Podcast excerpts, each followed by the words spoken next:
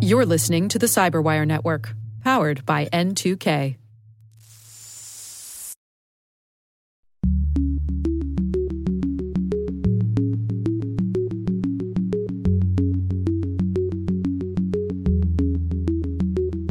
the number one attack vector for hackers is usually through people. People are the weakest link. Hello, everyone, and welcome to Caveat, the CyberWire's Law and Policy podcast. I'm Dave Bittner, and joining me is my co host, Ben Yelin from the University of Maryland Center for Health and Homeland Security. Hey, Ben. Hi, how are you, Dave? On this week's show, Ben wonders about data collection from big tech companies. I have a story about a GPS tracker case that seems to have spun into absurdity. And later in the show, my interview with Alexander Yampolskiy from Security Scorecard. He shares his views on privacy, legislation, regulations, and the crypto wars. While this show covers legal topics and Ben is a lawyer, the views expressed do not constitute legal advice. For official legal advice on any of the topics we cover, please contact your attorney. With over 8,000 threat hunters analyzing over 65 trillion signals daily, Microsoft works tirelessly with the federal government to keep our nation's data secure. This 30 year plus partnership is driving mission innovation that is secure by design. Whether optimizing your existing defenses or tackling advanced threats with AI, Microsoft gives you the intelligence and the automation you need to defend at mission scale. Let's work together to stay ahead of emerging threats and secure your mission anywhere. Learn more at aka.ms slash fedcyber. That's aka.ms slash fedcyber.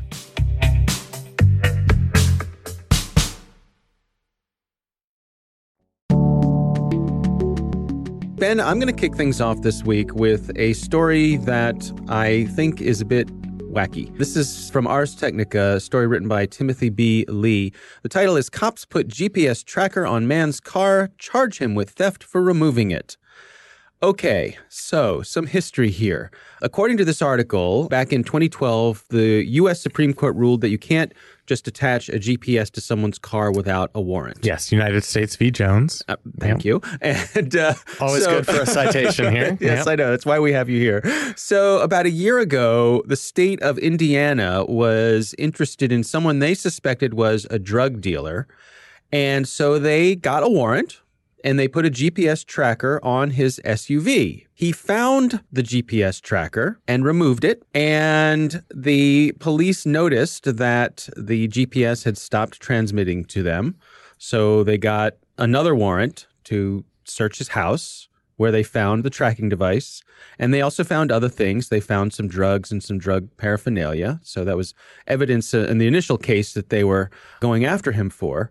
But he's been charged with both drug dealing and with theft of the GPS device. Now, this strikes me as absolutely bonkers. Right. So if you or I uh, looked under our car and saw something beeping and making noise, right. we'd probably freak out, think maybe it was a bomb, seek to destroy that device. Yeah, I'd, I'd certainly probably remove it and throw it as far as it would go. Yes, if not, you know, report it to the cops who'd be like, "Oh yeah, yeah. that was us. That was us who put that on your car." I guess if I were a drug dealer, or I, if I had had you know, run-ins with the law, maybe that I I would hesitate to call the police. But certainly, an unlabeled device. It does not say property of you know Indiana state troopers county, or county government or whatever. right, yeah, right. It's an unmarked device attached to the underside of my car, hidden.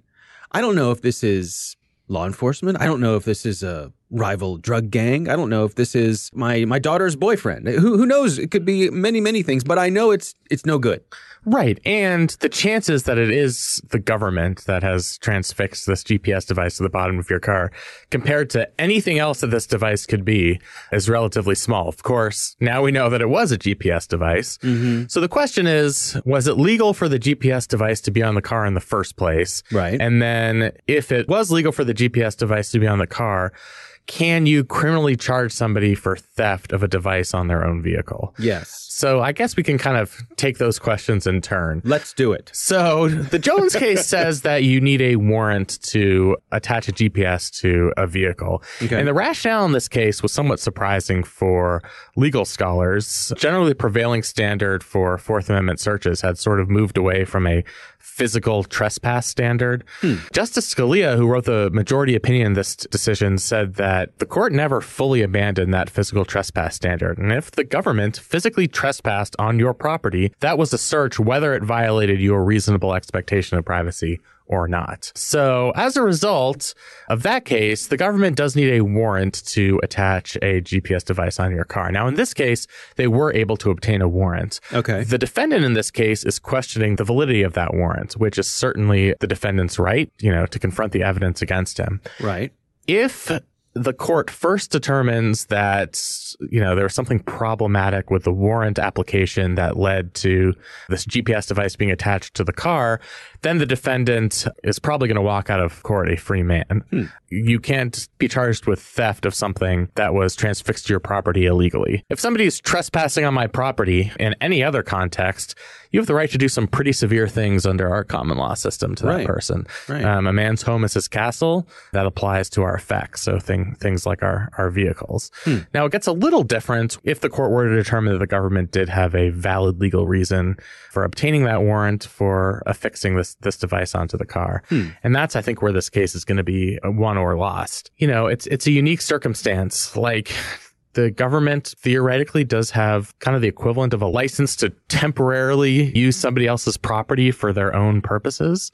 Uh, in this case, the purposes is surveilling where this person goes, uh, whether they're going to their, their meth dealer's house or whatever. If you read the law literally that, you know, it is the government's valid license to have a temporary interest in that property, then you possibly could charge somebody with theft for destroying that property. I think that's something that I could accept on, on a theoretical level. Um, Go on. it, yeah, it seems that the judges in this case wisely are, are looking at this. The judges on the Indiana Supreme Court are looking at this from a more practical level. uh-huh. That it just seems completely unreasonable for somebody without any context to see this device on their car and not remove it uh, or not seek to destroy it. And it's just whatever the plain letter of the law is.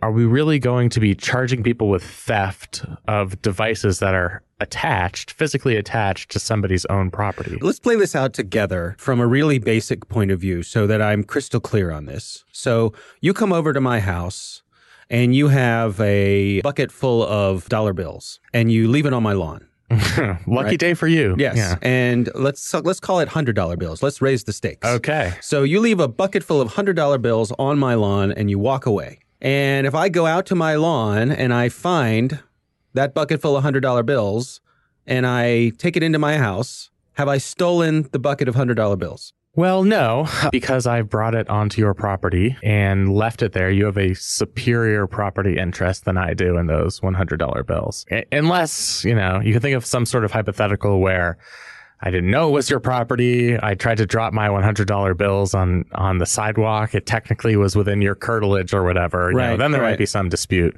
But if it was actually your property, yeah, I would, I would be losing my property rights and that money. And that's where I'm going with this because I would consider that the car is my property.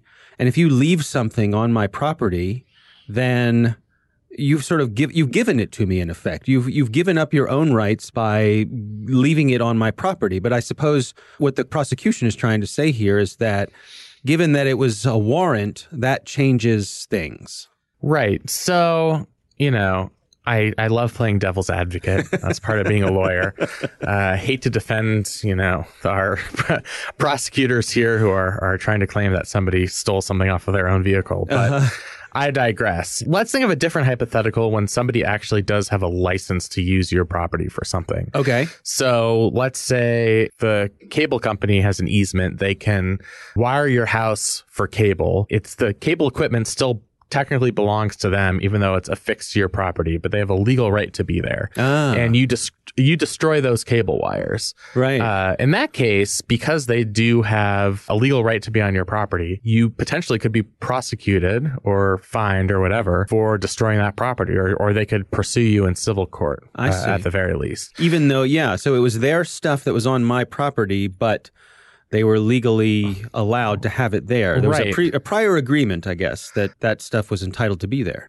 This is one of those cases where the government gets a somewhat of a special status, and that's something that the Supreme, the Indiana Supreme Court justices said in oral arguments. I think one of the judge they they quoted in this article. One of the judges said, "If somebody wants to find me to, to do harm to me, and it's not the police, and they put a tracking device on my car, and I find a tracking device and I dispose of it after stomping on it 25 times, I would hope they would not go to a local prosecutor and somehow I'm getting charges filed against me for destroying somebody else's property." I think that argument is pretty compelling. Now, I guess part of what's going on here is that there's kind of a, an order of operations where if they lose the warrant, then they lose the GPS tracker. If they lose the GPS tracker, then they lose the second warrant, which is why they went in the house and they found the stuff. So there's this sort of cascading collapse of their case. Yes. So, if they uh, lose this, so that could be a part of the motivation to pursue this as well. So in the legal world, we call that fruit of the poisonous tree. If Ah. any part of the process that led to somebody's prosecution was obtained illegally, if there was a uh, constitutional violation, then everything obtained as a result of that uh, original legal search is inadmissible in court. Uh, so, I mean, this is make or break for for the government. You know, set aside the prosecution for theft. If the Supreme Court decides that the warrant was somehow defective, that they didn't actually have probable cause, then all the evidence gleaned uh, as a result of this original GPS tracker device is going to be thrown out, and the case uh, is probably not going to have sufficient evidence to prosecute. So I think that's certainly one element of the case. Uh, but I, I think it's healthy that uh, no matter what the outcome ends up being in this case, justices, you know, despite perhaps the letter of the law indicating uh, otherwise, are very skeptical that a person should be prosecuted for finding a tracker on their car and removing it and being prosecuted for theft. I think the instinct there is the right one from these justices, no matter what result they ultimately arrive at. All right. Well, it's in front of the Indiana Supreme Court. We'll see how it plays out. That is my story this week. Ben, what do you have for us? So this story comes from the New York Times, actually sent to me by my mother. She thought it, I know, she thought it would be perfect fodder for the Caveat podcast, and she was right. Uh, it was from Farhad Manjoo, a uh, opinion columnist, and he's citing a comprehensive study taken by Pew Research this past summer that looked into how uh, Americans view uh, data privacy. And the findings were sort of eye opening. The American public sort of accepts that they're in a data privacy hellscape. Is that Uh, your for lack of a better word? Is that yeah, your word or That is the- my word. Okay. um, although that's sort of the tenor that the, this op-ed writer is taking. Okay. In fact, I think he refers to uh, Uh, the the current landscape as a prison in the last line of this article. Basically, the upshot of this study is that Americans are watched. They know that they're being watched. They're unhappy about being watched. They are extremely skeptical of what the government and private business are doing with their data. And by, you know, massive numbers, they think that the risks of the current landscape in terms of data collection far outweigh the benefits, Hmm. which is pretty eye opening to me and surprising. An example of you know some of the numbers that the, the study presented 81% of individuals think that they have little or no control over the data that they give to companies. 81% of people think that the potential risks of companies collecting their data about them outweigh the benefits. That number drops to 66 when it comes to the government collecting data about them.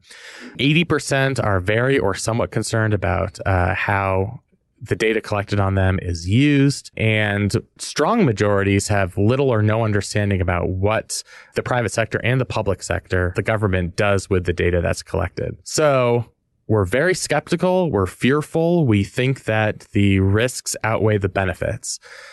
What this op ed writer pointed out, and this was my natural reaction, is then why do we keep accepting those terms of services and spending our lives online? Mm-hmm. there seems to be this fundamental disconnect with what we would say to a pollster and our expressed concerns about data collection and our actions. Tech companies are extremely profitable for the most part. They're very successful. New social media companies are, are continually popping up. The ones that exist seem like they're going to exist into perpetuity. We are signing over our accumulated data to a greater extent than we ever have before. The depressing aspect of the story, and this is something that the op-ed writer mentions, is that our skepticism doesn't really matter.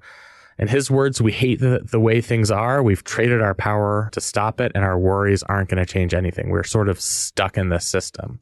Interesting. Yeah, that sort of jumped out at me. Now, there is a legal connection to this. Mm. So, as we've talked about, the prevailing test for a Fourth Amendment search is whether it violates somebody's reasonable expectation of privacy. Yep. And reasonable expectation of privacy is a societal expectation. So, that's something that courts theoretically will have to look at. Do most people think they have a privacy right in, you know, a given piece of data or a given electronic communication. So does that mean that that definition of, of what is reasonable could change over time and that a, a different Supreme Court could have a different opinion of it uh, than a previous one? Absolutely. So, you know, reasonableness certainly changes uh, over time depending on uh, changing technology and the circumstances. The test itself is sort of circular to me. And, you know, that's why there's been a lot of criticism of it over the years. For example, uh, this is comes directly from a Supreme Court case, uh, a dissent. But if the government said, we are now going to open and read every single piece of mail that crosses, you know, that goes through the U.S. Postal Service, mm-hmm. you would lose your reasonable expectation of privacy in the mail, and thus you would not have any Fourth Amendment rights uh, in that mail. That doesn't seem like something we want. Oh, interesting. Uh, yeah, so circular. it's like the government mm-hmm. actually plays a role in in setting these expectations. But you know, I, I think there is sort of a uh, what would what this article would reveal to a court, which is somewhat disturbing to me, is that we are sort of aware of how far our data is being spread, how public it is, how what we post on social media, what we put on the internet is going to not only make it into the hands of private organizations, but also to the government. And a potential court could look at this data and say, well, whatever criminal defendant may have had a subjective expectation of privacy in this case, but Pew Research did a poll and, you know, most people oh. actually don't share that same expectation of privacy. So this polling could shift what is considered to be a reasonable expectation of privacy, or a case could be made, I suppose. Absolutely. I guarantee you that some enterprising lawyer is going to put this polling in one of their briefs trying hmm. to defend a, a surveillance program or trying to defend one of the tech companies uh, when they're being sued for some sort of release of personal data. And that's something, you know, that's potentially dangerous. I certainly don't blame Pew for conducting the poll. I think it's very useful information. And I think, you know, these numbers have all sorts of public policy implications, including the fact that, you know, the American public seemingly has the political appetite for increased privacy protection. What they don't seem to have is the appetite to actually curtail the use of social media, electronic devices, etc. Yeah, it strikes me as that old, you know, the beatings will continue until morale, morale improves. improves. Right? yeah, exactly. it feels very Stockholm syndrome to us. Like yeah. we've sort of embraced our captors here. To me, I, I find it a useful analogy to compare Facebook to smoking. You know, everybody knows smoking is bad for you. But smoking, right. I've never smoked, but for people who have smoked and have tried to quit, my understanding is it's it's really hard to quit. It's very hard to quit. Yeah. Yeah. And I think it's a similar we become kind addicted. of thing. Yeah, yeah, we become addicted. You know, I think it's it's less this way, thankfully, than it was 20 years ago. But in order to maintain a social life, you know, oftentimes you'd go out and hang out with the smokers. Uh, and, right. you know, when you're with the smokers, you're going to smoke a cigarette. I think that's sort of the way social media has become this day and age. Like, mm-hmm. in order to, to stay connected and to be informed, we sort of have no choice but to be on these platforms. Isn't that interesting? And it's because if you think about smoking, I mean, it's the smoking bans and uh, like where we live in bars and restaurants and, and so on and so forth. That's, that's contributed to fewer people smoking. So it's a government role, right? A regulatory role for the public good, you could argue. Right. Now, of course, I think we're a long way from there when it comes to social media, but yeah, you know, I could see 30, 40 years in the future if we start to understand the corrosive effect that the social media landscape has on us, maybe there will be public policy considerations. Yeah. Well, I wonder about social norms too, because you know, these days, if you you know light up a cigarette um, um, around a group of people, chances are a bunch of them are going to you know, give you the evil eye and ask you to go somewhere else. And can you imagine a time I when would love someone to- to- whipping out their phone and starting to go through Facebook would get a similar sort of evil eye from people? Well, I already give that evil eye to, to people on Facebook because I'm like, the news you're probably reading was, you know, spread by a Russian propaganda outlet or, uh, you know, s- someone who's not uh, savvy in, in reading literature. Uh-huh. But yes, for most people, I think there could really be that a difference in, in societal expectations. I mean, I think starting with high profile data breaches, Yep. the Cambridge Analytica scandal, the controversy surrounding the 2016 election, we're starting to get these a, a greater public consciousness about the risk of uh, social media, the risk of false information, uh, the risk of unlimited data sharing. And I think we're still sort of in our infancy in figuring out what the implications of that are. It's in some ways encouraging that a sufficient percentage of the public shares these concerns and is realistic about how much data is being collected, how we really have sacrificed uh, a lot of our privacy for temporary convenience, and how the risk of those sacrifices completely outweighs the benefits of getting better targeted ads in our Google feed. Uh, I think that's that's a healthy skepticism. All right. Well, those are our stories. It is time to move on to our listener on the line. Our listener on the line this week is John from New Jersey, and here is his question. Hi, this is John from New Jersey. If Facebook gets regulated, will it be the way that radio and TV stations get regulated by the FCC? Are the courts going to treat Facebook more and other platforms more like publishers or more like common carriers? All right, interesting question, Ben. What do you make of this? So Facebook's kind of uh, caught between a rock and a hard place here. Sometimes they want to be regulated like they are uh, a radio or a TV station by the FCC, and, and sometimes they don't. There was this recent controversy where Facebook made the decision to not or to, would, would choose to air all political ads, whether, whether they contained falsehoods or not. And they were criticized by a number of political figures, presidential candidates, uh, including uh, Senator Elizabeth Warren. And Facebook responded that they're just following the guidelines that the FCC has set for broadcast networks. Broadcast networks generally do not have discretion as to what political ads they can air, uh, according to FCC discretion. Now, when it comes to other aspects of FCC regulation, Facebook is exempt under Section 230 of the Communications Decency Act. I think you've probably heard of, of Section 230 Yes. uh, in news stories over the uh, over the past several years. They're not liable for content uh, that's posted on their website because they are, you know, considered a, a platform. Right. So in this case, I think Facebook sort of has to be careful what it wishes for. There have been murmurs among the chairman of the uh, FCC. Is it Ajit Pai? Is that how it's pronounced? Uh, it's close. Yep. Yep. yeah, pretty close. He and, and uh, a bipartisan set of members have introduced the idea that perhaps Facebook should be regulated more like a broadcaster and not as a simple uh, internet platform. Hmm. Um, and that would have wide scale implications in terms of Facebook's evolution uh, as a social media platform. Yeah, it's interesting. I, I've seen interviews with Mark Zuckerberg where he says he believes Facebook should be regulated. And I, I can't help wondering if it's Brer Rabbit asking to not be thrown into the briar patch. Yeah, they're sort of in this unique public space right now where they can always invoke Section 230 to uh, shield themselves from responsibility. Hmm. And I think as we've started to understand Facebook's sphere of influence and as it's become really the primary news source for probably a majority of the country, uh, uh, as scary as that is to say, from a public policy perspective, we should perhaps have to bring it under the same regulatory framework that we use for broadcast communications. Mm-hmm. And, you know, that's what the FCC was created for. It was about decency in our broadcast communications, fairness, and, you know, a, a level playing field. And I think we're starting to understand that Facebook is not just a platform. It's not just a town square to, to put it in the physical world parlance, but it's really, it's a curator. It makes editorial decisions about its own content. And, you know, in some ways it's sort of inviting itself to be uh, regulated by the FCC, which again, it's interesting that Zuckerberg has said that, but you're right. It may be a, a decision that he would end up regretting. Yeah. All right. Well, thanks to John for sending in that question. Thank you, John. A quick reminder that we would love to hear from you if you want to send in a question for me or for Ben. Our call in number is 410 618 3720. That's 410 618 3720. You can also send us an audio file. Send it to caveat at thecyberwire.com.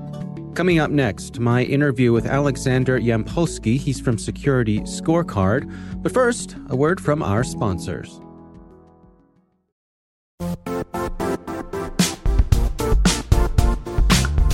Don't struggle to align your organization's cybersecurity with business risk. Get the only solution that goes beyond reacting to threats with vulnerability and risk monitoring. You need the next evolution of MDR, and only Critical Start delivers it. Critical Start doesn't just monitor and respond to threats.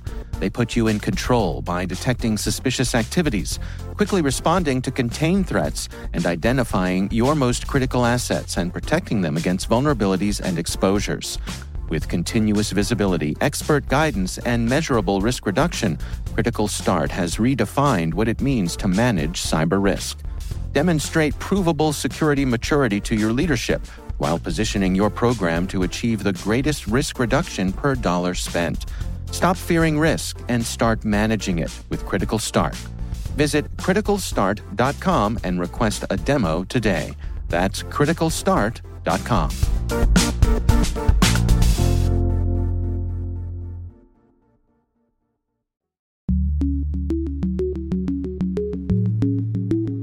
And we are back. Ben, I recently had the pleasure of speaking with Alexander Yampolskiy. He is from Security Scorecard. He's got some interesting thoughts on privacy regulations and the crypto wars. Here's my interview with Alexander Yampolskiy. I wanted to uh, talk about this notion of the need for federal privacy legislation. Where do you suppose we find ourselves today when it comes to privacy legislation, particularly in the United States? There's no one federal law today in the United States. You have a number of policies that have been passed in before, like uh, the uh, GLBA, and most recently we have the California Privacy Act, the CCPA, which is kicking off in January 2020, which is probably uh, one of the more significant acts similar to what Europe has done with GDPR. But I would say that we're still in the nascent state. I would say that US is still in the beginning stages of the privacy legislation and policies. A point that I know you've made is that when this policy happens, if and when it happens, we need to be sure that there aren't too many loopholes. What, what are your thoughts there? Well, I think that you know, I think that uh, you're absolutely correct. Uh, uh, you know, for example, you know, if you look at the CCPA legislation, one of the items in the legislation is that you want to prove that a company has reasonable cybersecurity measures. But exactly what does reasonable mean? What's reasonable for one person might not be reasonable for another company. So I think that uh, you want to strike a gentle balance of not being too prescriptive while giving company freedom to choose solutions and decide how to fulfill uh, the policy, while at the same time not being too vague so that people will just kind of circumvent it and not act on it. What's your perspective on where things stand today when when it comes to the big platforms like Facebook and Google and, and Twitter? Where do we stand when it comes to their respect for privacy? Well, I think the bigger platforms actually, uh, contrary to some public opinion, may actually do a better job on privacy than some smaller companies. I think that we need to make sure not to forget to ask a question how do companies make money? Right? So, for example, Facebook makes money by advertising to people on a platform. So, the more information they're able to process, the more information they're able to analyze about what restaurants you go to, which things you like, which information you share, the more powerful and the more curated the advertising becomes. Similarly, uh, Google is a double sided platform and it derives its revenue through advertising. And the more information it's able to collect about what works and what doesn't work from a search results, from people's preferences, the more money it generates. So I think that there's always a little bit of a uh, tension uh, because the big platforms benefit from having as much data as possible. At the same time, they need to be cognizant of the privacy legislation. So, I, but I do think that in that case, it creates healthy, uh, proper tension. But for smaller companies, which uh, might not have the financial resources of Facebook or Google, and those companies are just struggling to survive, they might be more tempted to circumvent and eschew some of these policies. Now, that's an interesting perspective. I mean, how do you suppose that privacy legislation will affect companies of different sizes? Will it have a an outsized or oversized impact on smaller companies versus larger companies, or, or maybe the opposite? I think that you can actually uh, have some historical lessons which you can compare uh, when you look at how smaller and larger companies deal with certain compliance regulations. You know, for example, if you're a retailer and you take credit cards, then you need to be PCI DSS compliant. And depending on your size, uh, you either do self attestation or you have to hire a professional uh, SOC auditor to come and verify your controls. And so I can tell you from just being in the industry and my experience that many small companies they just check off the boxes. They say that they're pci dss compliant but they really are not. And the reason for that is they just don't have the money they don't have the time they don't have the resources to do a good job. And so my fear is that the same could happen with CCPA and other privacy policies. You know, more mature companies will go an extra step in anticipation of CCPA. They will start encrypting personal information. They will make sure that there's two-factor authentication enabled on the attack surface. They will make sure that they do proper vendor risk management. But smaller companies are not really going to have time, money, or resources to do some of it. Some will, but many won't. Do you think those companies then are at risk of should regulators come along and take a look at what they're up to, of falling under large fines or, or potentially being shut down? Well, I think that there's always a constraint on resources. Regulators are not going to be able to go take a look at every small company. I think that they're probably going to focus their attention on bigger companies or companies that store larger amounts of personally identifiable information and do spot checks. You know, in general, what's missing from a cybersecurity and also from a privacy industry is a quick measure, like a quick KPI, like almost like a credit score, similar to a security score or a privacy score that a company can go compute on somebody and figure out very quickly if they're doing a great job or not. Uh, right now, unfortunately, too many things are happening through very rigorous tests, which take too long to complete. I want to switch gears a little bit and, and talk about some of the policy issues when it comes to cryptography. Uh, you have a, a, PhD in cryptography from Yale. Uh, where do you come down on the crypto debate, the crypto wars of where we stand in terms of law enforcement's efforts to basically have backdoors? I think that whenever you start introducing a backdoor into encryption technologies, there's always going to be an opportunity for that backdoor to be misused, right? I mean, imagine that every single house has a special door with a lock uh, in a backyard. Uh, and the key to that door, even you don't have it, but it's kept in a local police station. How confident are you going to be that somebody is not going to go steal that key? Like, how confident are you going to be that uh, somebody cannot go and uh, kind of lockpick that back entrance into your house, even when you feel like it's closed? And I think the same with the encryption technologies and the same with cryptography. Whenever you start messing with it and you start introducing backdoors, it only makes it less secure. It creates opportunity for abuse by uh, bad guys. So I think personally that it's a mistake from my point of view, again, as a former cryptographer. And do you suppose uh, this notion that because of the easy availability of strong encryption, that it really won't slow down the bad guys who want to encrypt things? They'll still have access to basically unhackable encryption. I think you are exactly right because a lot of the well, actually, many, many encryption algorithms, especially in a public key cryptography, they're published. So, you know, their, their algorithm, their source code is widely known. They're open source implementations which exist of encryption algorithms, which are very difficult to break.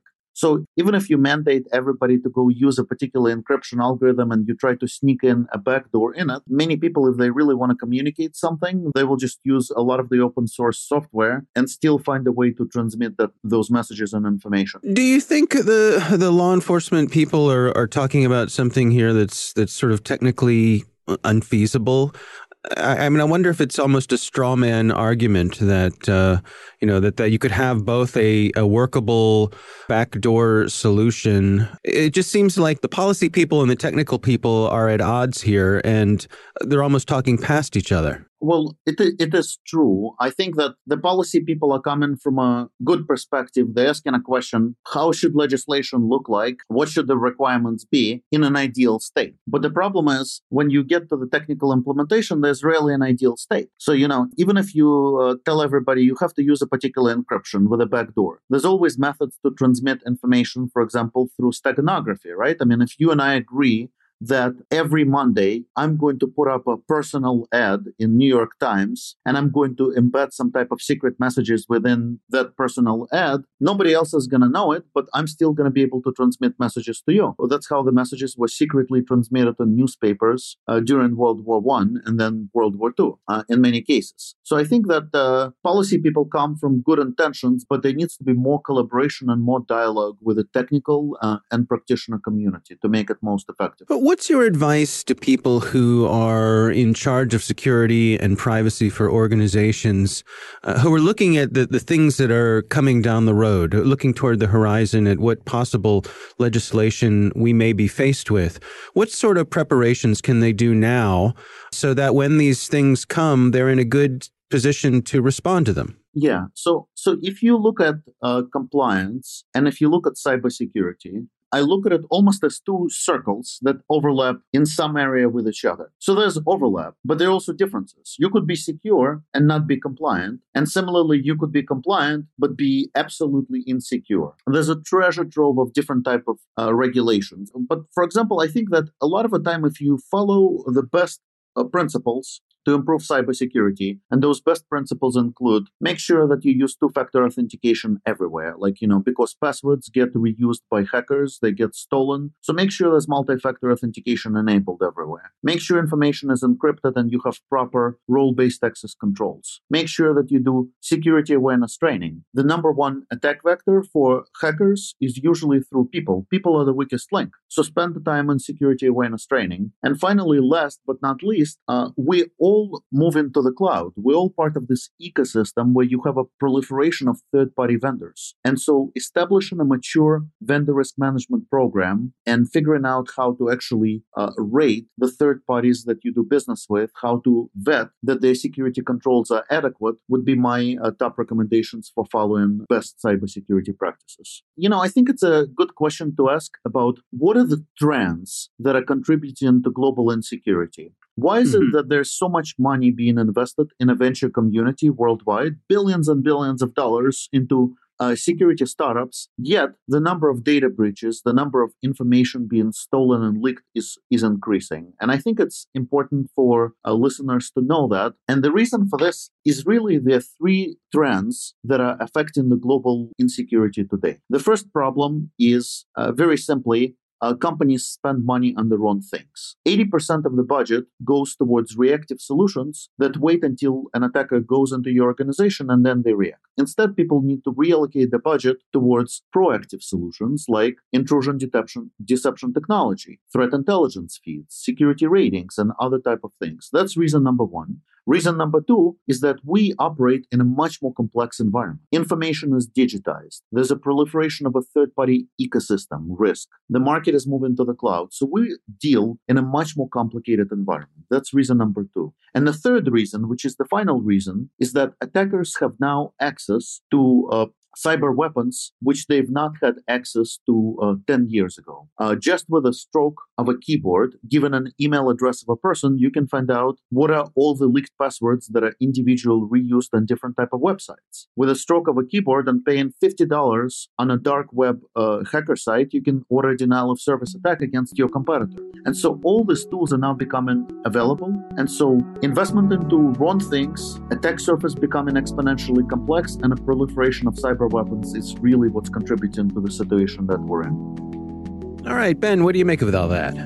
Well, uh, it was eye opening. Um, certainly, the last part of his analysis there is kind of a, a, warning shot to all of us about the state of global cybersecurity. And, you know, I think it would uh, behoove all of us to listen to his prescriptions, both from a policy level and from a personal business level. Hmm. Uh, I also really enjoyed hearing his uh, perspective on federal data privacy legislation. I, I share his doubt on whether that's feasible politically in the near term future, as I, I know we've talked about. Yeah. Um, one thing I, we haven't talked about, is, uh, and he, he brought up, is sort of the effect that data privacy legislation has on smaller businesses. You know, we think that CCPA and GDPR are geared towards the Googles and Microsofts of the world, Right. and they largely are. But Google and Microsoft and Facebook can hire the best compliance officers in the world. They can build the best encryption methods. Uh, they they have the time, money, and resources to to do that. And smaller companies often don't. So they're faced with uh, some difficult choices. Either you do not comply and you risk some of these severe penalties, or you do comply and you know it cuts into your profit margin. Right. And what if my competitor down the street doesn't comply and I'm investing all this money in complying? It, it's a sort of a wait and see kind of thing, I suppose. It is, yeah. That's some. It sounds like a prisoner's dilemma. I can never remember what a prisoner's dilemma actually is, but yeah, I mean, I, I think there is sort of a bizarre uh, incentive problem there, um, and you see this often uh, happen in other regulatory areas where. Sometimes a, a regulation will seem geared towards the big guys, towards the big corporations, but they are the ones who can hire the expensive lawyers, the expensive compliance officers. It's easier for them to actually adopt their practices to comply with the regulation, Mm-hmm. um, and it makes things more difficult for their smaller competitors. So I think Right. that's you know something that's certainly important to consider. yeah. Unintended consequences. Absolutely. In terms of his his thoughts on the crypto wars, where we're going on what six episodes of caveat, and we've Yeah. had relatively broad agreement from a lot of stakeholders, including the former uh, Secretary of the Department of Homeland Security, Michael Chertoff, that there's a lot of danger in creating backdoors and, and duplicate keys. Danger not just into protecting our data privacy, but in those keys getting into the hands of a bad actor. And the last thing I'll say is I uh, enjoyed getting a little history on steganography. I was not Yes, uh, not as well versed in it as I probably should be, and uh, I'm going to go home and, and read some articles about how it was used in World War One and World War Two. Yeah. I'd love to see what they hid in uh, newspaper classified ads. Yeah, I, I love listening to Alexander speak. His uh, his accent adds a little intrigue to it, doesn't it? It, it sure does. He's yeah. quite uh, quite elegant there in his tone. So, uh, our thanks to uh, Alexander Yampolskiy from Security Scorecard for joining us.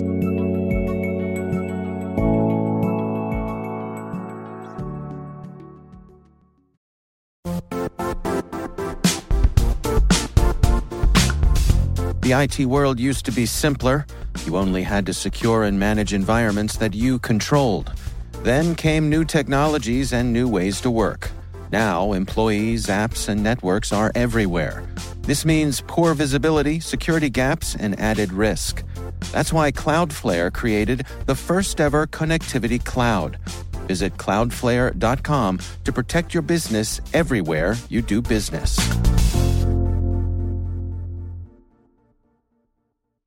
The Caveat podcast is proudly produced in Maryland at the startup studios of Data Tribe, where they're co building the next generation of cybersecurity teams and technologies. Our thanks to the University of Maryland Center for Health and Homeland Security for their participation. You can learn more at mdchhs.com. Our coordinating producers are Kelsey Bond and Jennifer Eiben. Our executive editor is Peter Kilpe. I'm Dave Bittner. And I'm Ben Yelin. Thanks for listening.